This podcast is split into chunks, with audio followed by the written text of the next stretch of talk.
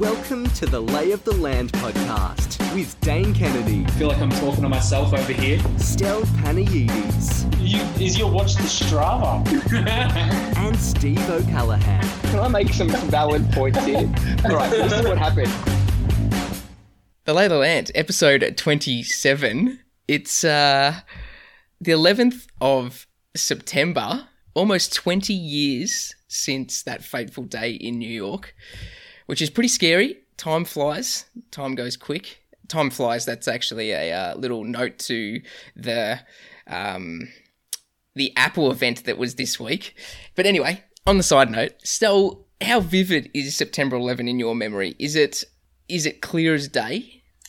the day of September 11, yeah, it. I think because did we find out on September 12th when when we were waking up? Are we a day ahead?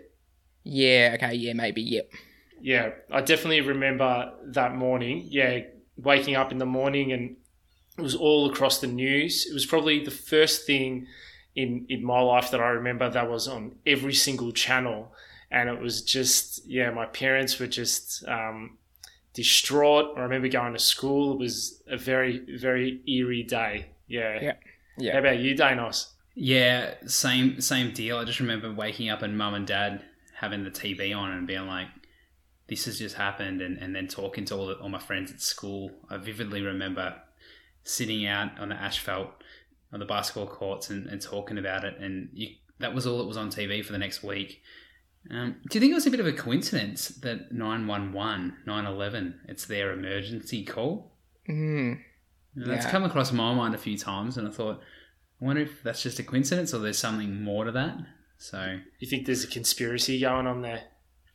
look, I, I, I don't mind conspiracy theories. I just always like thinking there's an alternative explanation for everything. Uh, I'm not saying there is, but you know, I do sometimes uh, ponder it. How about you, Steve? How, how what's your memory of the fateful day? Yeah, oh, it was it was a scary morning go to going to school that day. I remember being in class and just thinking, everyone just chatting about like, is are we going to war? Like it was just a it was a thought of like, are we going? Is this is this the start of something something big? I mean, it's probably what it's probably what a lot of teenagers are going through now. Like with when it when COVID first started, it's probably like you know this is a huge change in the world. I remember it changed the world for yeah for good and bad reasons. It was uh, yeah incredible moment. There was an interesting article on the news website a couple of weeks ago, and it was actually about Luke Darcy and the Western Bulldogs team of 2001. They were having their post footy trip in New York, Yeah. and they were actually the morning of uh, September 11. They were walking towards the World Trade Center, probably to do a tour, and they just remember um, just seeing people flocking away from the site and the smoke and. Uh, funny thing, Tony Liberatore also bumped into Michael Jackson on that day and said hello. So it was quite an interesting story that hadn't really been uh, publicized until recently. Wow. So, I think I yeah I think I remember seeing something like that.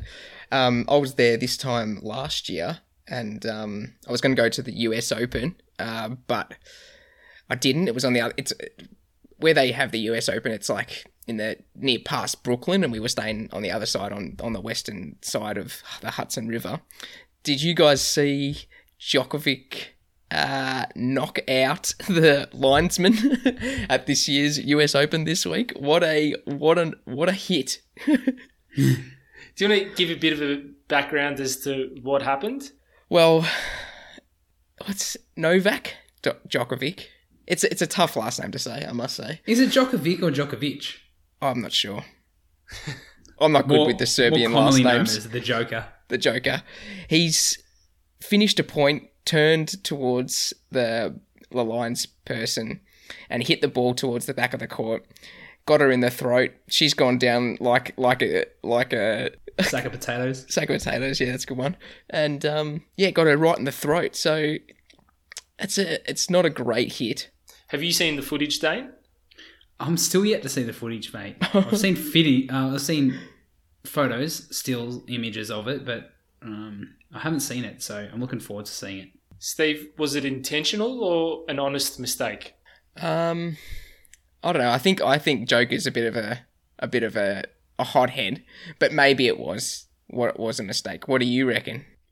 Oh, he's. I was just going to say, hothead. He's got those evil eyes as well. Yeah. a bit like uh, old Matty Cottrell from Carlton. you see his celebration the other night. That was awesome. Real devilish look on his face. Nah, loved I it. disagree. And they, I And they loved it after the show. Um, No, I, I really just on a side note, I really liked that celebration. I think it, Yeah. there, I think there was a bit of every Carlton supporter in that celebration. Um, Yeah.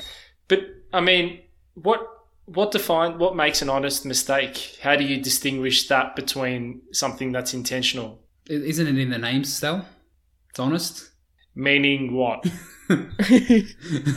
well, I guess I guess you didn't intend for anything bad to happen, but something bad has just happened as a as a, you know unlucky. It's been unlucky. So, for Yeah. example, Djokovic had no intention of hitting the lineswoman with the tennis ball, but it happened. You know, bad luck. So um, he honestly didn't intend to do it.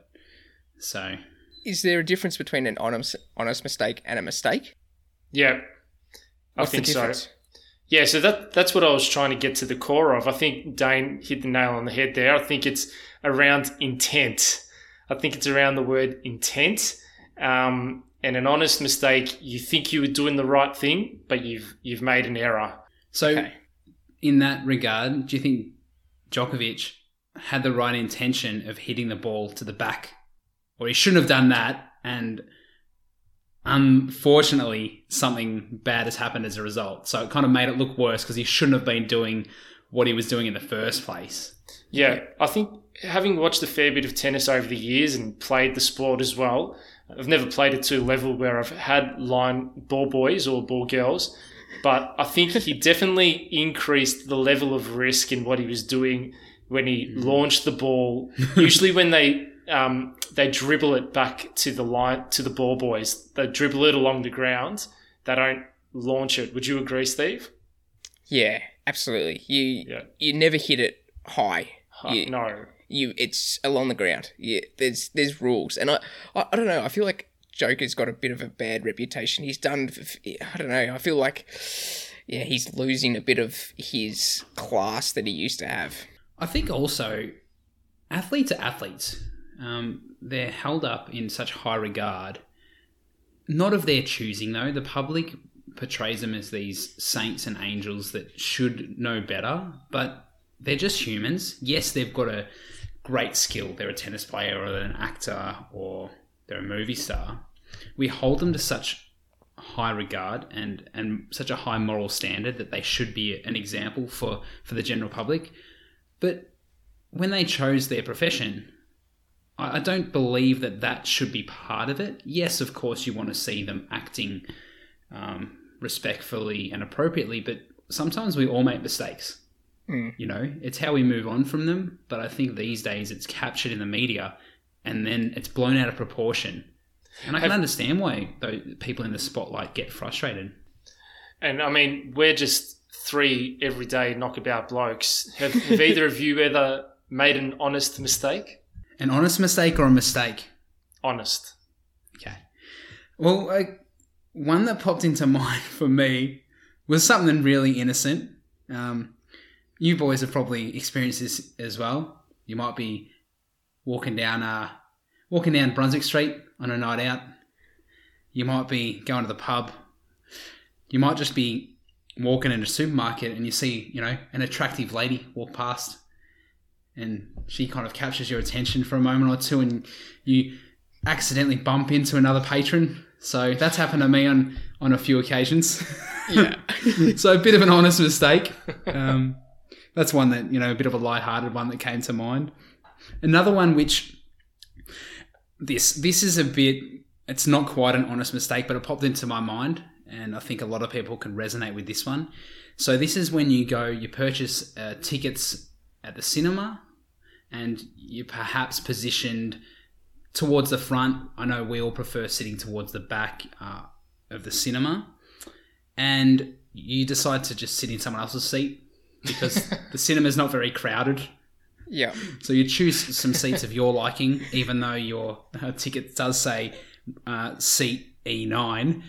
You choose to sit on seat G6. Um, and then when the when the people that actually have that ticket come up and, and try to sit down, you go, oh, you pretend as if you it was you honestly made the mistake of sitting in the wrong chair, and you, you pull your ticket out and you look at it and you go, oh, isn't this row row E or G or whatever? So that's another one that came to mind. That's definitely happened to all of us. How that about one. yourself, uh, Steve? What's an honest mistake that comes to mind? Um, You're pretty perfect, so you've probably ne- never made any yeah, mistakes. this, this is this is hard for me. Uh, I once I was on. Once I was on Facebook back in the day, as you do, and I went to I went to search somebody, um, and instead of searching in the search bar of people, I put it as my display status of the person's full name. oh no! and um, it took me about it took me about five seconds to realize, and I've gone, oh shit. And I'm trying. You, you you've never quick how quickly you've realized to try and delete a post. You're you're sitting there, try, you know, trying to find the little corners, the little three dots where it says, you know, delete. Are you sure you want to delete this post? Yes. You you you know you're going through all the motions. You bring it. You you know you, you relief. It's the relief after it happened, but uh, yeah, that's probably something I've accidentally done, and it's it's more just like I was just trying to see how they're going, what they're up to, and Yeah. um, You just broadcast it for everyone. Another one which comes to mind uh, on a similar note, Steve, is when you are looking at someone's pictures and you accidentally double tap for a like on Instagram, yep, yep. and you try and quickly double tap to get it back, and you hope that they don't see it. Hundred percent. How about yourself, Stel? Um, honest mistake good. that you've made. Yeah, I think uh, one that came to mind was uh, there was there was a time when I was out for burgers, obviously pre-COVID. I was out for burgers with my partner, my two sisters, and my cousin, and I tried to be a good bloke and offer to go to the counter and order everyone's meals for them. And so I had to remember one, two, three, four, five different orders. Um, all wanted different types of burgers with different types of fries and different types of sauce. And um, yeah, obviously didn't correctly recall all of them and made the mistake of messing up my, my precious sister George's order, to which she was pretty disappointed. But yeah, honest mistake, honest mistake. Just didn't have the brain capacity to remember all of them. And it's an honest mistake, and you were trying to be the good, well, the good guy, and you were being the good guy. Just unfortunately, uh, got a bit tangled. The the order's got a bit tangled in your in your mind. It happens to the best of us. But, but boys, oh, sorry, Steve, go. don't, don't ever do that to me, Stel. Uh, just make sure you get my meal right because uh, that's it's life threatening. It is life or death. Yeah, yeah. Innocent mistakes, honest, honest mistakes. You know, we all make them. I think it's how we move on and we learn from them.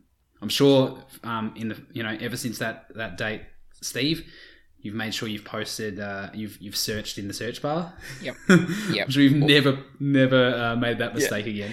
Uh, in the in the Facebook um, actual uh, application, it says what's on your mind and uh, what, what you're meant to type in. And after deleting it, I've realised that if someone's actually like seen that, um, hopefully that no one did, but someone must have thought that that is exactly what's on my mind. So uh, yeah, let's I saw let's it, never. Steve. You saw it. We'll be doing a reveal of who it was next week. oh, Well, I fantastic! look forward to hearing this. um, speaking of honest mistakes, Dane, did someone from the club you so dearly support, the Richmond Football Club, did, did any players make some honest mistakes in the past few weeks? I'm not sure that I'm following. Stel, do you want to give me a bit more information? Struggling to make make sense of what you got to say there. Steve, I recall a couple of players um, being sent home. Is that right? Yes. Uh, s- uh, well, all I heard was uh, a kebab joint um, pissed at 3 a.m. That's all I saw. So, um, yeah, it's probably a good reason could to have be been sent anyone. home. Yeah, I know. Um, no, And it so wasn't what- Dane's frat party. Yeah, yeah, that's right. No, well, unfortunately, uh, two Richmond players did make the unfortunate decision to leave the hub, which they'd been under clear instructions not to do. Uh, they chose to go out. Um, I'm aware that it was at a strip club. Um, they had been drinking and they got themselves into a brawl. Unfortunately, I don't think that is an honest mistake. no. Um, they made those decisions. They knew, obviously, maybe the, the, the brawl maybe came about from spruiking from other um, people, but still they put them in that vulnerable position. what I don't understand and what I don't think is fair is that Richmond, the club, got fined $100,000 for that action. Now, I don't believe that is Richmond's responsibility. Those players made the decision to leave the hub. I'm sure no Richmond officials knew, otherwise, they would have prevented that from happening. These players have gone out of their own accord, got themselves into trouble, and the club has to, to um, foot the bill. Um, I don't think that's fair. And not, I'm not just saying that because it's Richmond. I don't think that would be fair for any club because they they made the decision. They they should uh, suffer the consequences. Do you think a better punishment would have been, yeah, bigger fines for the players, or do you like? Because I'm almost on the bandwagon of you know premiership points. I'm I'm going the opposite opposite way. Let's uh let's let's that you, you've had plenty of chances. Like there's no Carlton players doing that. No, No, you're right. It's a, it's a, it's a hard one. Um, I just think that you have to some, at some point separate the individual from the club. If it, it was something that happened on the footy field, I, by all means punish the club. If if it was something a violent act that happened during a game, of course, that's that's while these players are representing the club. But after hours, they've gone out, chosen to leave an area where they sh- have been strictly told not to leave. That's no longer in the hands of the club. That's those individuals. Um, so, but that's just my point. That's my point of view on it. And look, I'm not saying that what what what's right and what's what's wrong, but yeah, that was definitely not an honest mistake. Yeah, I think um, I think yeah, it's um, it's pretty straight down the line. Unfortunately, yeah, they were Richmond players and they are representing the footy club. These are multi-million dollar industries, and you know when they take on these massive salaries and they enter these roles, part of their responsibility is to represent the club appropriately. And so, but you're right. I mean, it's it's it's sad for Richmond that because I'm sure 99% of the organisation is doing the right thing, but um, they've obviously a couple of people have stepped out of line. I'm going to put it to you this way, okay, Stel and Steve. Let's say you went out for a night out, made some stupid mistakes, put yourself in the exact same position as, as these two Richmond players. Would you expect your uh, workplaces to have to cover the fine for your actions? Um, I think the fine is a consequence, and I think I would expect that my work and by nature of my work myself would receive those consequences. Yeah, because I mean I've signed a contract that I'm representing the Department of Education.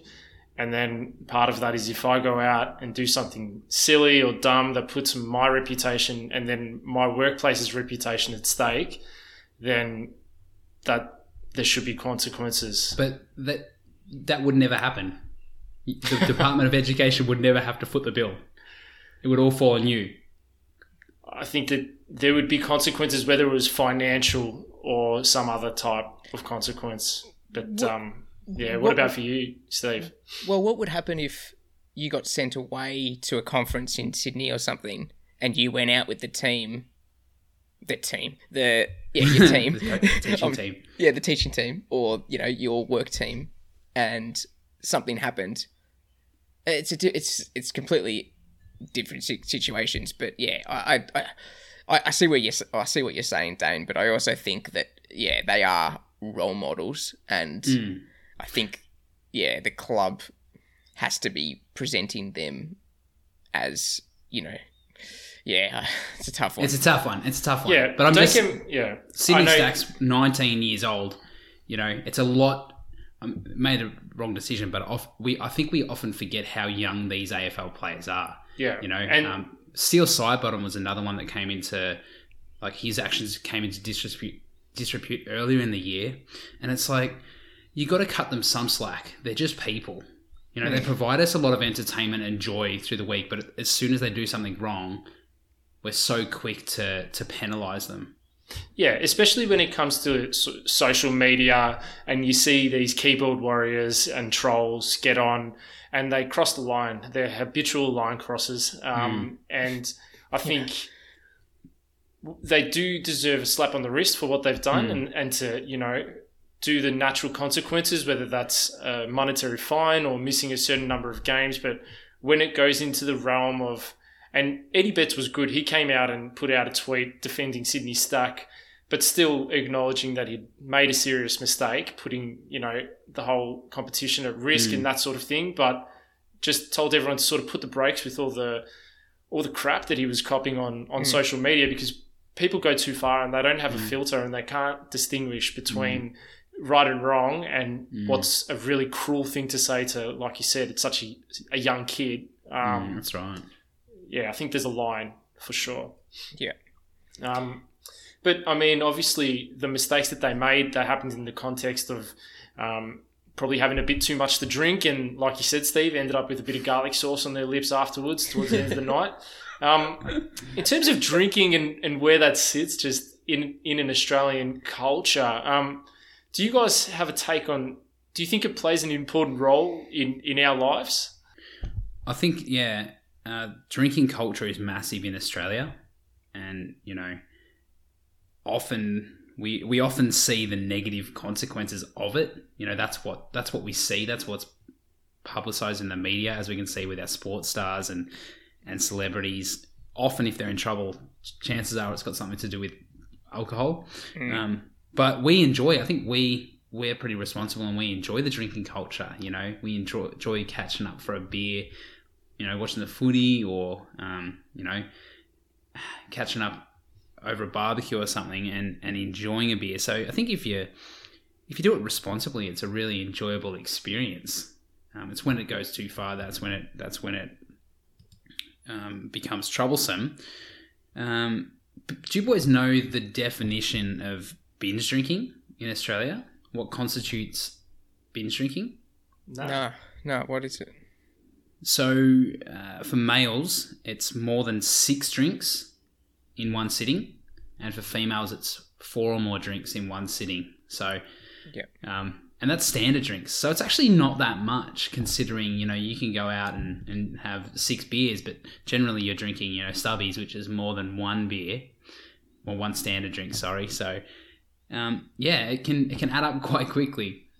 So, if that is the definition of binge drinking, Steve, can I put this to you? Can you tell me one place where maybe binge drinking is perceived to be acceptable and one place where binge drinking is not acceptable in Australian society? Um, it's a good question. Great question, stuff. um, I wish I was briefed on this one beforehand, but I think Did we definitely not say we were doing this topic? yeah. no. Just the uh, I think How about I'll Definitely- kick us off? I'll tell you one place that it's probably not acceptable is in a church. yep. but or in a religious group.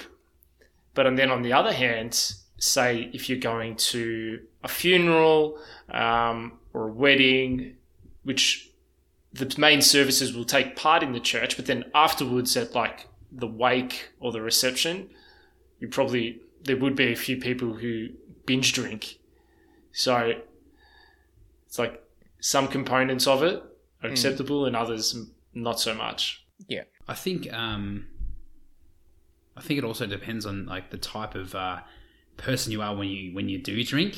So, for Yeah. example, a lot of people probably binge drink at the footy, and and you know if you if you're responsible when you do that, you know it's it's all fun and games, but you often see a lot of brawls at you know footy games, and especially over like you know. I know we're talking about Australian society, but I know in Europe, you know, at the soccer, there's often lots of brawls and uh, and that, and I think that's due to the, the level of drinking. Um, so I'd say sports sports games, you know, it, it's a fine line because how are you're going to act once you have been drinking. Um, And I reckon you see different levels of socially acceptable drinking as well. You see when you go out, whether it's to the footy, like you said, or to a birthday party or to a reception, you see. I think there's there's a pie chart of different people. Do you do you guys notice that as well? Yeah, definitely. And I think, like going back to where it's not acceptable, I think if no one else is really drinking and someone's drinking and binge drinking. You know that that for me that's not an acceptable um, position. But uh, look, it's it's it's a tough one. It's such a tough one, and you know we don't want to don't want to really cause a stir around this. Yeah, I Um, mean, I think it's it's what you think is sensible for yourself. Yeah. And I mean, they've brought in like a lot of really good programs to help. Like even just watching the footy the other night, the Drink Wise campaign. It's it's a really good like, and I love the ad they have with it in terms of like the things you'll miss if you do binge drink. But yeah, and, and it's obviously a, a lot happens a lot more when you're younger, um, and then the old, the older you get, it's probably more at the big events in your life. Um, not events, but you know the things you can celebrate, and I think you can celebrate with a few drinks, but you can also you've also you know have to be responsible at to a point. But I think we're like all, all us three are uh, quite responsible. I think most of the time, and yeah, Um, not judging by those videos that you sent through through the week. yeah, that was a good reminder of uh, a few years back. Yeah, I think the three of us sort of float in three categories um, around binge drinking, and I think the ones that, that when I was reflecting on that I came up with were abstaining. So when we go out, um, there might be a few other people drinking, or it's just maybe we're driving, maybe you're in a bit of a, a fitness bubble, or maybe you're just going through a bit of a change in your life and you just want to steady things up and you abstain, you don't drink at all, and so you can go out um, just have a good night without doing it. And then there's, I think, uh, just above that, there's those typical drinking, which is just, you know, one beer, drive home. You just kind of sit on the pot, have a have a nice chat with your friends, and then I think you getting a little bit tipsy. Maybe someone else dro- someone else drove that night. You maybe you've had a, a tough week or something to celebrate, and have a few drinks. Don't necessarily lose um, control, but you, do, you get a bit um, get a bit tipsy, a little bit, you know, moving around, the shoulders bopping, just bit bit smiley. Um, but I think those all sort of fall before you get to that level of binge drinking as well that you can do as well. Yeah, Definitely. I think uh, this period, especially well during COVID, I think people have taken it one of two ways. I think some people have gone, I'm going to use this as an excuse not to drink because I don't have those social events that are going to I'm going to be required to drink or there's going to be other people drinking. So some people will probably take get the health benefits benefits from not doing that, but then I think other people will be drinking more because they're isolated. Um, it's a bit of a, a comfort for them. Uh, you know, being being alone, what can I do? Well, I can drink, and maybe that if I am feeling, you know, depressed and, and anxious because of what's going on, um, this is a bit of a comfort for me. So, yeah, it's a really interesting time, I think, in in Australia w- at the moment with the drinking culture.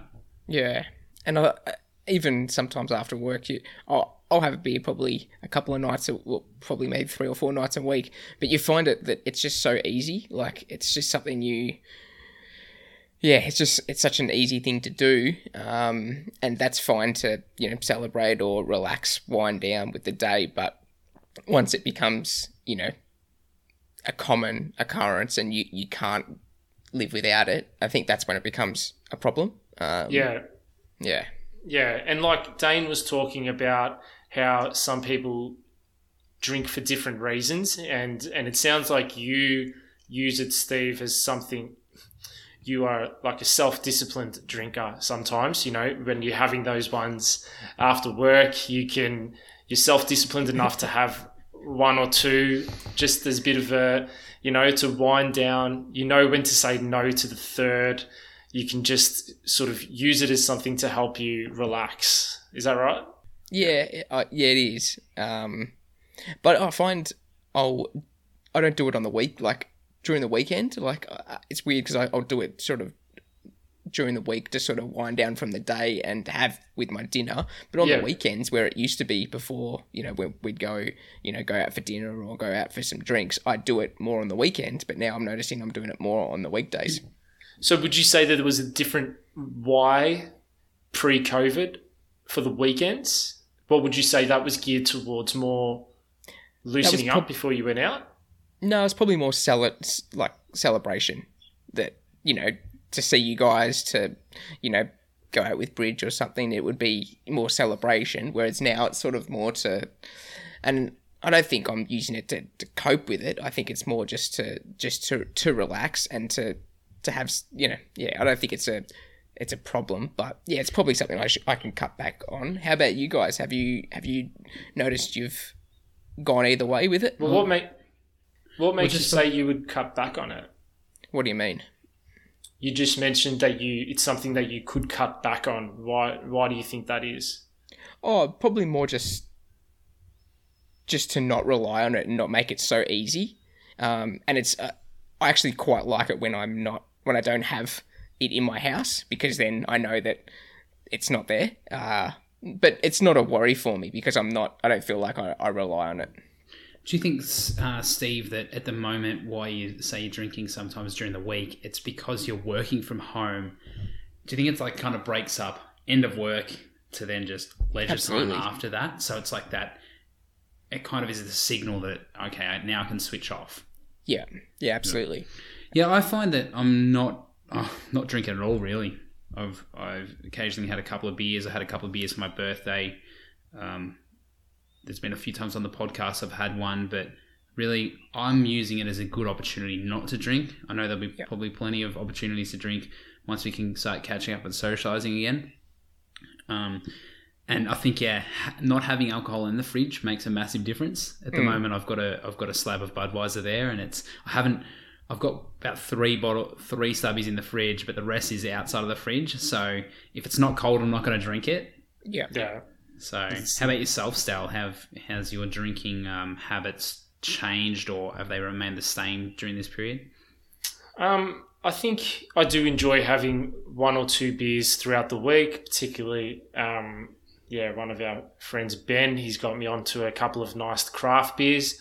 But um, yeah, no, I definitely enjoy just winding down at the end of the night, maybe having one. But in saying that, probably definitely don't do it every night. It's probably uh, like a once or twice a week thing. And uh, I haven't had a beer for maybe the past few weeks just because I haven't had any. But um, yeah, no, I think it's uh, one of those things that if the reasons for why you're doing it aren't necessarily uh, purely it's it's your coping mes- mechanism to help you um, calm down and you're not getting into any unhealthy habits then you know I think I think it's okay. I think it's all right to, to have it in moderation. I think it's a, a nice part of the week. It's a nice cool drink. Um, yeah it's nice. Yeah, well, it'd be nice to, to catch up at a pub with you boys Yeah. um, Yeah. in the near future. Um, Speaking of pubs, you know we've we've attended plenty in our time, and we've seen we've been to some great ones and to some not so good ones. um, Steve, got a question for you. Yes. If you could own any pub in Australia, which pub would it be, and why would it be that pub? Um, for me, it's the Ocean Grove. No, the Ocean Grove.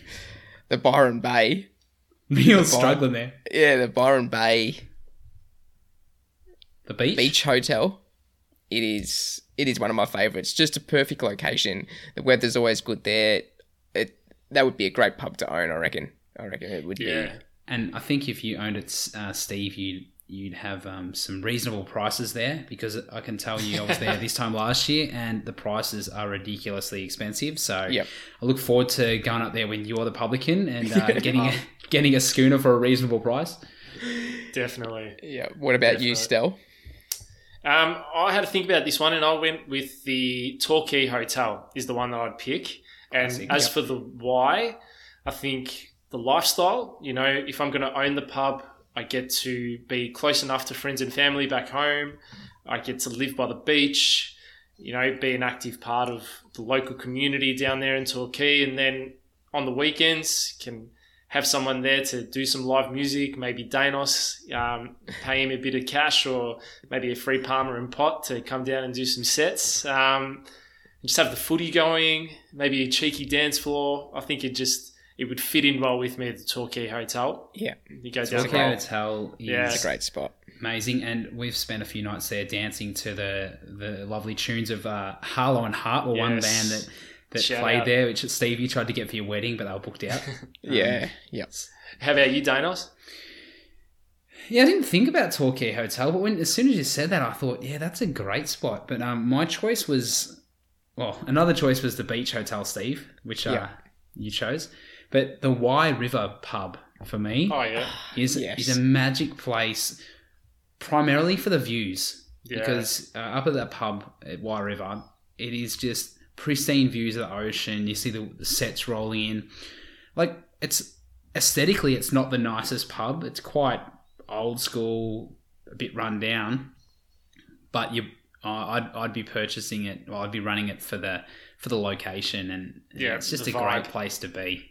yeah. So, We've all sort of named three pretty good drinking locations. Do you guys have any other, other any others? Sorry to add to the list of places that you enjoy a beverage and Well, I think I think one uh, place which we can all agree on is where we've agreed that it would be a great place to go back to and clink glasses would be the Buddha Bar in Byron Bay, which is out now actually the Byron Bay Brewery, which is um, in the car park, the shared car park for the Arts Factory Lodge. Um, that was that was magic, you know? Oh, five it gets around 5 p.m each day while we spent our uh, seven days in byron and let's go over to the buddha bar have a have a pint and uh, magic magic times there so that'd be another spot for me That's such a good spot. H- So how about you nice. Stel? um, I I had three. Do you mind if I quickly is, run is through this, is this a list like steve's favorite places in the world list? No, I just thought, given the current way the world is, I had to reel these off. At the moment, great place to have a drink is the couch or the dining table because can't really get to any other places. jeez Um, for a scraping, day, scraping the bottom of the barrel for these ones No, no, it it um it gets better. So for a summer's day, uh, I went with the Salty Dog Cafe down at Torquay. Again, get to go and see you playing some tunes down there in the summer. Have a laugh, have a beer. that's at, at bombora's above salty salty Dog. Yeah, I was trying to think about that. So Bombora still owns the bar that's above the Salty Dog. Is that right? Yeah, the the, the pop up bar is Bombora's. pop-up bar, and, that's uh, right. They sold the cafe downstairs. Downstairs to to salt, and now Salty it's the Dog. Salty Dog. Yeah, Yeah. And for the footy, I said the Great Northern in Carlton. Got the big screen outside. You got it's weather friendly, so it's covered. Whether it's raining, it's good vibes. There's dogs allowed. It's just you're onto a winner. Go go there, watch the footy. And that's a great, uh, famous Carlton hotel, Stel. That's probably why you also love it. Um, yeah, great choices. wouldn't get wouldn't get our good mate David Toscano there, would you? Nah, no. Although we did go there for your birthday, Stel, a few a couple of years ago, and uh, that was a great night. So David was there, so he, he, he did sneak in, and we'll have to remind him that he, he does love Carlton as, as his second favourite team. Steve, you got any good watering holes? Oh, probably. I was just thinking when you guys were um, listing them off, we went to a great. Um, I, I, I quite like uh, rooftop bars. Any, any Oh, yeah. rooftop bar, I think, Good Just- vibes. just has great vibes. Get gets me off. I think just real, real. I don't know, just something about it, like a nice summer's day or an, or a nice evening. Beautiful. Um, but yeah, some some great. The Lawn Hotel was a great uh, pub, which would be another pub that I'd own. Um, Rooftop that's a great bar spot. as well. Yeah. Did you remember Yes. going to the rooftop bar in Austin and we played uh, cornhole? Yeah, that's right. I'd love to live in Austin. Well, how did that? How did that? How do you play that game again? So there's like a board, um, a built-up board. It's kind of like a box, and it's got a hole in it. And then you stand about ten meters away with like a, a sack, like a what do you call those little sacks that have uh, like Hacky you sack. Hacky sack? not a hacky sack, Beanbag? Beanbag. a beanbag, of course, a beanbag, a little beanbag, and you got to try and get it in the cornhole. Uh, yeah. Anyway, Oh, so great game. yes. Yes, I, I do remember that. That that rooftop bar had heaps of different Had heaps cool of good games. They had yeah. the you have to get the hook, uh, the the ring on the hook. Yes, tied to the yes. string. You had to try and aim and get on the hook, and That's right. they had the uh, the ultimate giant Jenga. That was another Oh, yeah. good one they had up there. So, but boys, um, another. Oh, sorry, Steve. Go ahead, mate. Oh, I was just going to say there was another rooftop bar that I went to in Brooklyn um, to see the the skyline of New York, and Mm. that was a really good Amazing. spot. It took us ages to get in, but it was no wonder because yeah, very popular place, beautiful. Can you remember what it's called? I can't remember. I'll, I'll I'll put it in the show notes if I remember. um, uh, it's like going to the pub is definitely one thing I'm looking forward to after this period. Another thing which I've really missed is going to the cinemas. Oh, yes. Uh, Yes. Joining you boys at you know the Croydon Cinema is a great one because they they have some really cheap Yeah. deals and it's quite a cozy little cinema. Um, I think Steve, we had a cinema to ourselves one night. It was just me and you. I can't remember what movie that was, but uh, uh, Stel or Steve, uh, you know which what are some movies that you know that are coming out and you just can't wait to see as soon as as soon as the they roll the red carpet out and you can you can get to the cinemas. I saw a preview for the new James Bond movie, which I think is going to be Daniel Craig's final movie as Bond. I'll let our resident um, James Bond expert confirm that, Steve. Is that right? It's correct. um, yeah, that's probably one that I'm looking forward to. And, and Batman saw a preview for that with the new um, Robert Pattinson as as the Batman in that, and they look like two beauties. That's great, Steve. oh, I can imagine you're looking forward to the, the new Bond film. What's it called? No time to die. No Time to Die. And um, why are you looking forward to this one?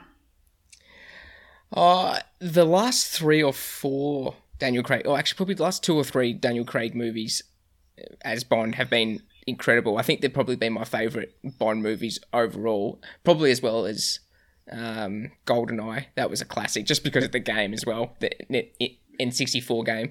But um, I think it's going to be a, I think it's going to be a ripper. Do you think that uh, could be your favorite? Those those movies uh, are your favorite Bonds because of Daniel Craig, but also because of the special effects. You know, the things that they can do in cinema now is a lot more advanced than what they would have done pre the nineties. Yeah, I don't. I actually think the storyline that they've created recently have been a lot better. They've had a lot Okay. of uh, history about Bond, and I think M died in. Oh, I just gave it away in. Um, I can't remember the movie. I think it's Skyfall, and yeah, I think they've just they've advanced the story a lot more, improve in in more because they think I think they just they're just a lot better writers. Um, Now, so yeah, I've, I've really enjoyed the most recent Bond. So I'm looking. For, I can't wait to the to the new one comes out in November. So Daniel Craig's last role as Bond, and it was I, I remember before this one was announced that he was uh, on the fence about doing this movie. So it's good they've got another one out of him. I've I've looked up a bit of a list of who are maybe next in, in store for the uh, James Bond role. Who I'll, I'll, read them off in a moment. But have you boys got any any actors front of mind for who you think would make a good James Bond? Yeah, I think 007?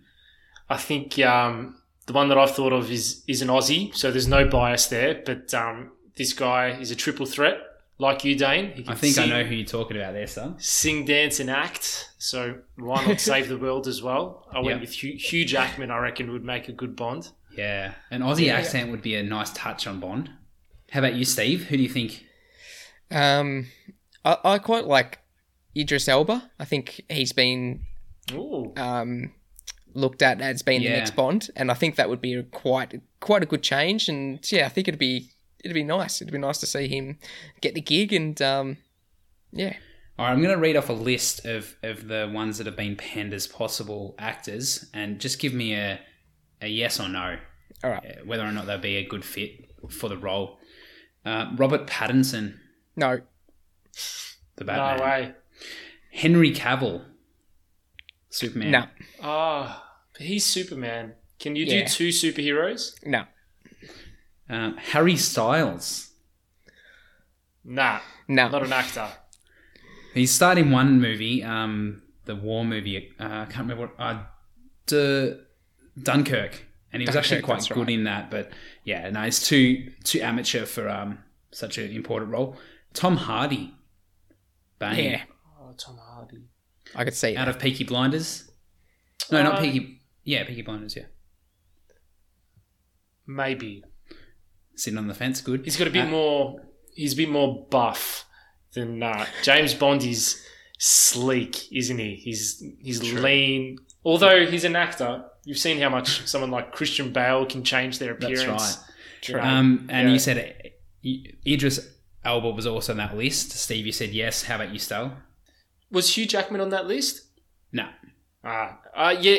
I don't know much about Idris, but um, yeah, why not? Um, Sam Heughan. He was on Outlander. He was. Have you boys seen Outlander? Nah, No. No. Um, Michael B. Jordan. Don't know him. Don't oh, know him hang on. Is he the, does he play a boxer in a movie? Yes, Creed. Creed.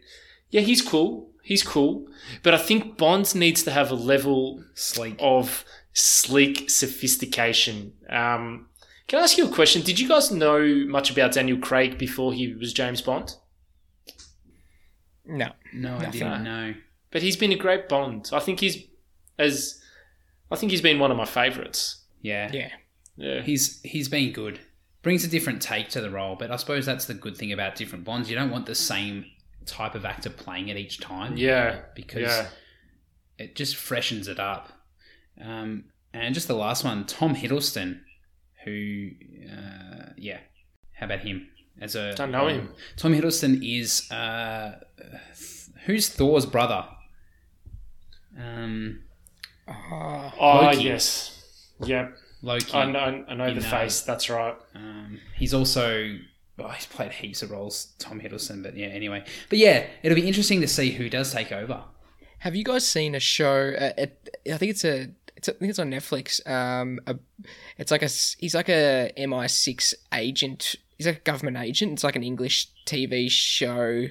Um, I think there are about five or six episodes. It was just it's just one season. Um, It's Oh, the bodyguard? um, yeah, the bodyguard. bodyguard. Yes, that guy. He's great. I could imagine him as Bond. Um, He's in. Nice he's in Game Scottish of accent. Yeah, it's great. That's right. He was good in Game of Thrones as well. He Yeah. really he wasn't yeah, I don't want to do spoiler alerts, but he had a lot of uh, charisma when he's on the screen. Yeah. You, you'd like to see him as a Bond potential Bond, Steve? I reckon that's a good candidate. That's Yeah. good good, Steve. I think, I mean, it's probably a similar role that he's already played, but it doesn't matter because I think, yeah, I- I think He proves that he can do it. Yes, exactly. Danos, did you have one from the list that you read off or maybe one in particular that stood out? Oh well, I actually thought yeah, Hugh Jackman for an Australian take on it. Um, Yeah. I also considered uh, Chris Hemsworth. Oh yeah. Oh, He'd be yeah. interesting, but once again, he's Thor, so it's you don't want to cross the lines between superheroes. I know um, Michael Keaton when he was the uh, when he was um, what's the role that role he played where he was that weird Birdman? no, not the Birdman. Oh, I can't think of it now. It's like a Halloween character. Um, oh, got got to find this. Got to It's find on the tip of your tongue. Michael. yeah, because he played this role, and then he was unable to get roles in Hollywood because he was like, "You, you, that's who you are." So, you know, um, yeah, when I you think, when you've chosen when you when you're uh, Beetlejuice. oh, So he was Beetlejuice, and then he found it really hard to get a role as anything else in Hollywood because people he pigeonholed himself. he pigeonholed himself, and people Yeah. were like, "Well, you're Beetlejuice. You can't be anyone else." Yeah. Speaking of superhero movies, the Batman's coming out uh, next year as well. Um, Robert Pattinson as Mhm. the Batman. It's Um, going to be interesting. it, really interesting. Are you looking forward to it, Stel, or I think Yeah. it's. Oh, take a guess, number between one and five. How many villains there's going to be in this movie? Well, I know there's the Riddler and there's Yep. Penguin. Yep. Those are the only two I'm aware of from watching the um, the trailer. So I'm going to Yep. say I'm going to say three villains. There's so there's four villains, um, because I think Catwoman might be getting cast as a villain, Okay. and also a character called Carmine Falcone. Does that ring a bell? No. He's a big mob boss um, from the Batman series. So I, I wonder if four villains is too many villains. So, you know, sometimes you see some movies that just have one main villain, and it's um, you know it's the Yeah. battle between good versus evil. So I wonder how they're going to approach it with the four, and uh, maybe if they've uh, spread themselves too thin. It's going to be interesting. And I think uh, one of you made the comment in a call we had earlier in the week that it had a real dark Yeah. um, vibe to it. And I did watch the trailer, and it does seem very dark. But I must say, I do like um, the Batman's costume, his armor. I reckon that's my favorite costume so far. Yeah, they've, they've done well with the Batman franchise. The last um, installment, I think Christopher Nolan directed it, and they some of my favorite movies. Yeah. Yeah, those, yeah, the Dark Knight movies and were incredible. Um, is, is that one of your favorite movies of all time? I think so. Yeah. Yeah. If you, it was on TV free to air the other night, and um, it is just, it's got everything. It's Yeah. got a fantastic storyline. It's got you on the edge of your seat. Had me on the edge of my couch the whole night, um, and I've seen it a few times. So, do you rate that one, Dane? Oh, definitely. And, and Heath Ledger plays an awesome Joker. Um, Yeah. Which eh, that'll go down in history as, as one of the all time Jokers. But then, you know, Joaquin Phoenix Oh, came yeah. out with the Joker, and it's they're totally different characters, totally different Yeah. roles they're playing. It'll be interesting. What I'd like to see is in a in a future Batman is Joaquin Phoenix playing the Joker as a villain. Yes. Um, in opposition to Robert Pattinson or whoever Yeah. is going to be the next uh, Batman. Yeah. Nah, that's going to be good. Is there any other movies that you guys are looking forward to that you know that are coming out? I'm not really up to No. date, Steve. Um, I, I, the Batman has been one on my mind, but other than that, I'm not really too familiar. Have you got any any that you know are coming out that we may be interested in? I know Top Gun, uh, yeah. the Oh, they're sequel. redoing it. Yeah, I think that got uh, got postponed till later this year or, or early next year. Which I think I don't actually think I've seen the whole first of Top Gun, but Never. I, I do like Tom Cruise as an actor. I think he just always seems to provide a good value to the role. Tom Cruise's Bond. No, Oh, you know, he, Tom Cruise has done some weird stuff over his life, but he does a good action movie. He, a does a, good actor. very good action movie. Yeah. Um, And and look, and this comes back to what we were talking about before with um AFL players. He's an actor. yeah, Doesn't he doesn't have to be a good person. His job is to be an actor, and he does that really well. So yeah, a lot of people say they don't like Tom Cruise. They don't like his movies because they don't like him as a person. Yeah. But you have to kind of separate that because, you know, Tom Cruise the person is different from Tom Cruise the actor. yeah. Um, my favorite Tom Cruise uh, movie is Mission Impossible Two, where he's it's I think it's mostly based in Australia, and um, Oh, yeah. just That's- just some that's- sensational scenes in that. Just I just love it, absolutely love it. That's a great franchise as well. Yeah. Is that the self-destructing Sunnies? That one? Yes. Yeah. Yeah, he's- that's iconic. Yeah. I think the start is where he's climbing some mountains. Yeah, somewhere yeah, yeah. in Utah, and then the Yeah. it's just magnificent start, and the That's whole right. movie is just brilliant. I love it. And the first one was the iconic scene where he gets lowered from the roof, isn't it? Yes. And he, he can't touch the floor. And he's trying to steal the jewel or something. Yeah, he's got a Yeah. bead of sweat that's come. Yeah, nah, that's great movies. I recently got- watched the most recent one and it was, yeah, really good. Yeah, you got to be pretty confident to to be an action action movie star, don't you? You do, definitely. And and, and uh, Tom Cruise does a lot of his own action stunts. Um, I know he injured himself in the last Mission Impossible one when he was jumping across the rooftop. So very confident still, very confident. a Bit clueless, mainly confident. Oh yeah, definitely. Um, that's a brings us to our our next segment. We haven't done a segment for a couple of weeks, so we've uh, we've got a new segment for for our listeners. This one's called "Confidently Clueless." Confidently clueless. Who'd have thought he knew this? Maybe he's just bluffing. Confidently clueless. it's so good, Dave. How good was that? That was a beauty. All right, so confidently clueless. The modus operandi for this, just for our listeners hearing it for the first time, is I'm going to pose a I'm going to pose a question, a complex question to the group, um, and my two co-hosts are both going to take a turn to answer. Now, their goal is not to sound clueless and to have a crack at providing an answer that sounds confident. All right?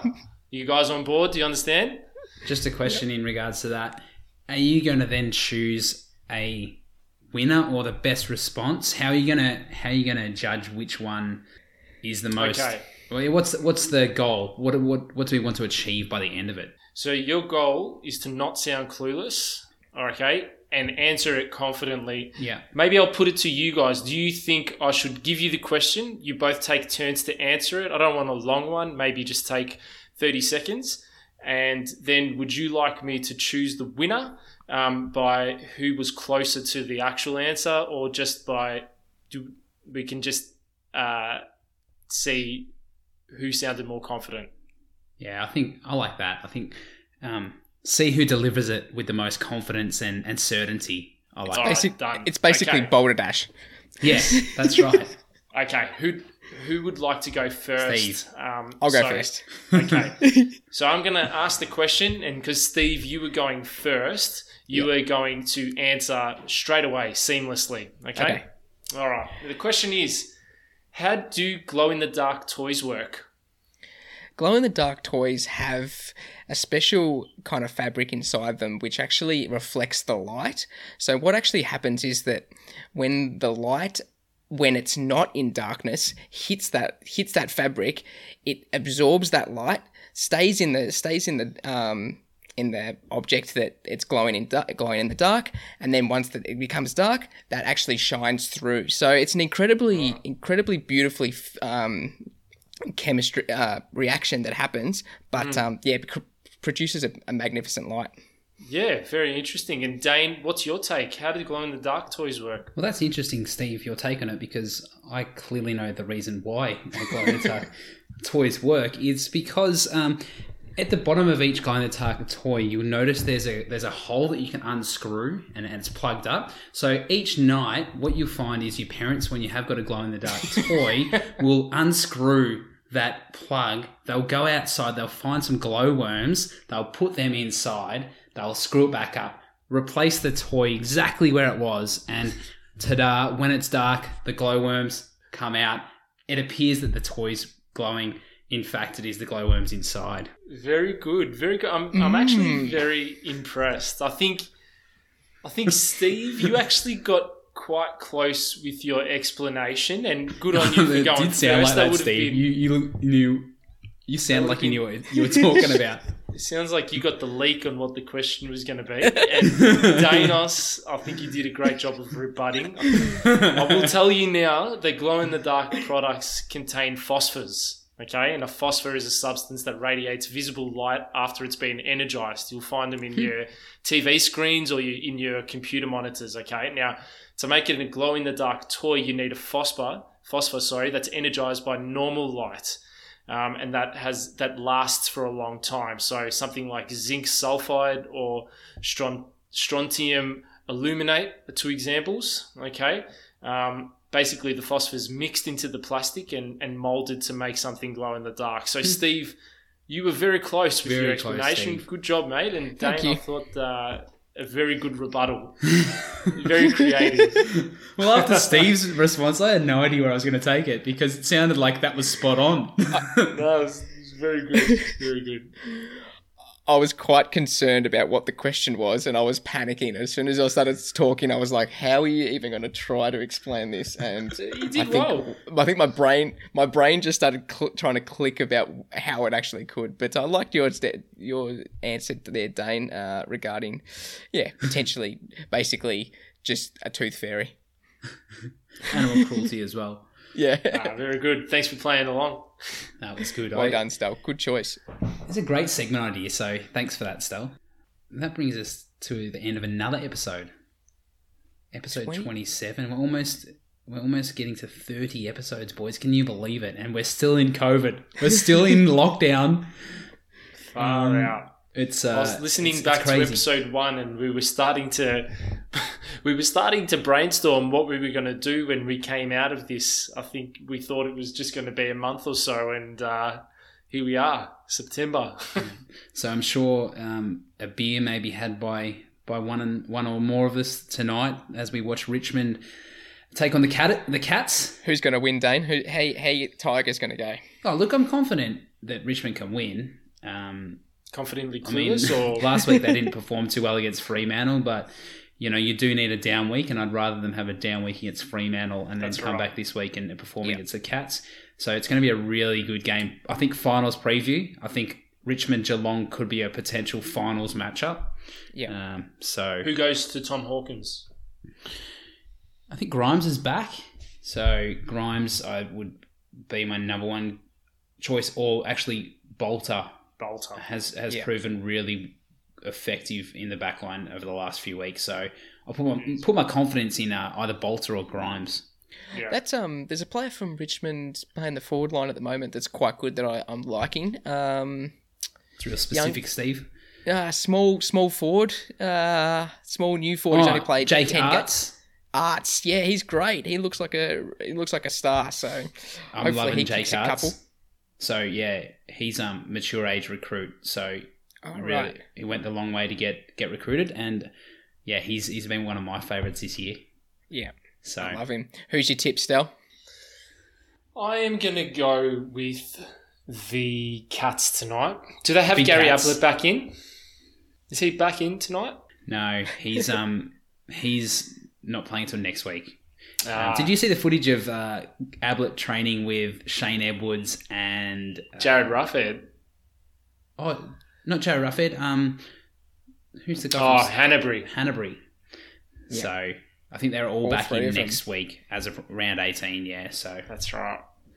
how about you, Steve? Who's your That'd be tip? Great. Uh, I'm I'm going with the Tigers. Uh, sorry, Matty O'Callaghan, um, but uh, yeah, Tigers. The Tigers for me, and I assume you're going for the Tigers, Dane. Yeah, it'll be a very good game, and yeah, just looking forward to a good spectacle. So, Awesome. all right, boys. Well, Oh, enjoy your enjoy your Friday nights, enjoy your weekends, and yeah, looking forward to to seeing you boys soon. Going to the pub, going to the movies, and yeah, just getting back to to normal life. Definitely. Can't wait. Have a good night, guys. All right. Ciao. Thanks. See you guys.